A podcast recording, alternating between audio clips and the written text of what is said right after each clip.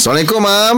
Waalaikumsalam warahmatullahi wabarakatuh. Sihat, Mam, eh? Alhamdulillah. Alhamdulillah. Okey. Mam. Saya suka Imam ni. Bagus, je. Yalah. Ha, kemuskilan semua dia dapat jawab kan. Pencerahan dia bagi jelas. Dia ni kalau bagi Senang faham lah kita. Ha, bagi contoh pun uh, jelas. Betul. Jelas. Ha, cuma kita takut contoh tu kat kita.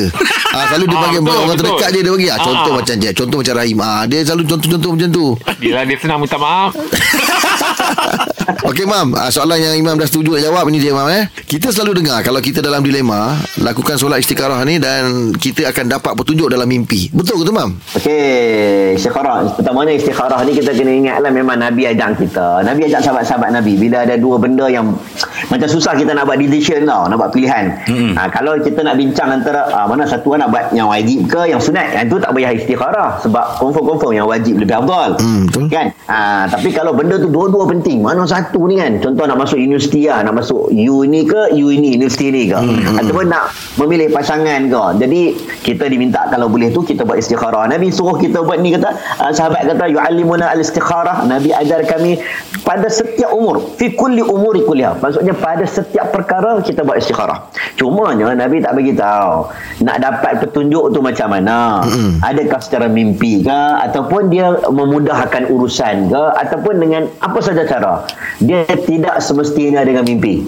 Boleh jadi kan uh, Rahim, kadang-kadang uh, bila kita istikharah ni kalau kita baca doa istikharah kalau kita tengok balik doa istikharah yang Nabi ajar Allahumma inni astakhiruka bi'ilmika wa astaqdiruka biqudratika ha, panjang doa tu kan dia seolah-olah macam kita serah urusan kita pada Allah SWT Hmm.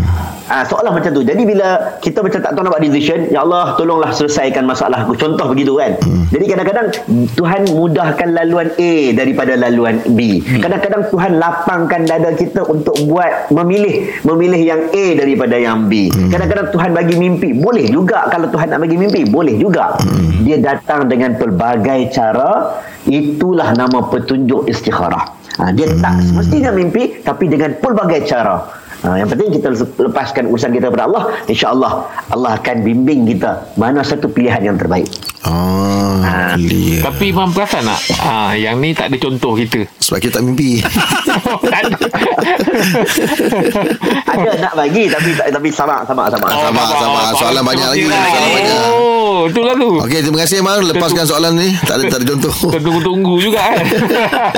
Okey mam, terima kasih mam.